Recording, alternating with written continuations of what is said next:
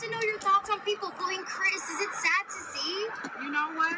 I believe that grace is very real and we all need a dose of it. And before we point fingers at anybody, we should realize how grateful we are for every moment that we get for even even our, our own things that we have.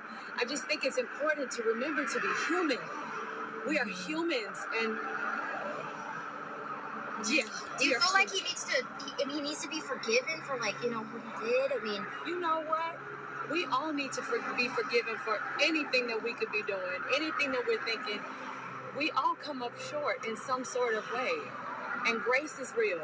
And, and we are humans. And everybody deserves grace, period.